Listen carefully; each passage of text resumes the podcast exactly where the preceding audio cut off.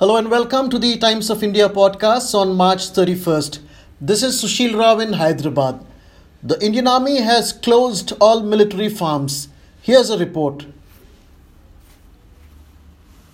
Military farms were set up with the sole requirement of supplying hygienic cow's milk to troops billeted in various garrisons across British India.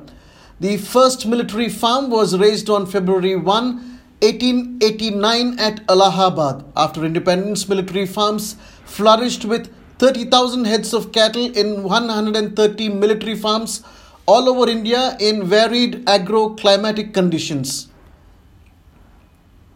Military farms were even established in Leh and Kargil in the late 1990s with the role of supplying fresh and hygienic milk to troops at their locations on daily basis. Another major task was management of large tracts of defense land, production and supply of baled hay to animal holding units.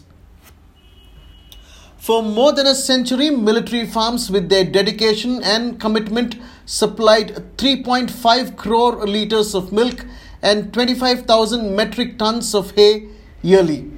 It is credited with pioneering the technique of artificial insemination of cattle and introduction of organized dairying in India, providing human service during the 1971 war, supplying milk at the western and eastern war fronts as well as during Kargil operations to the Northern Command.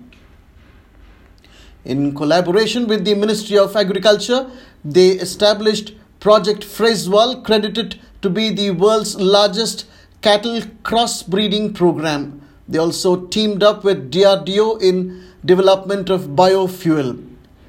After 132 years of glorious service to the nation, curtains were drawn on this organization.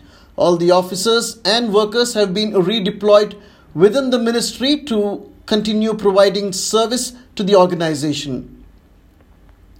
Thanks for listening. Stay tuned to TOI Podcast for more such updates.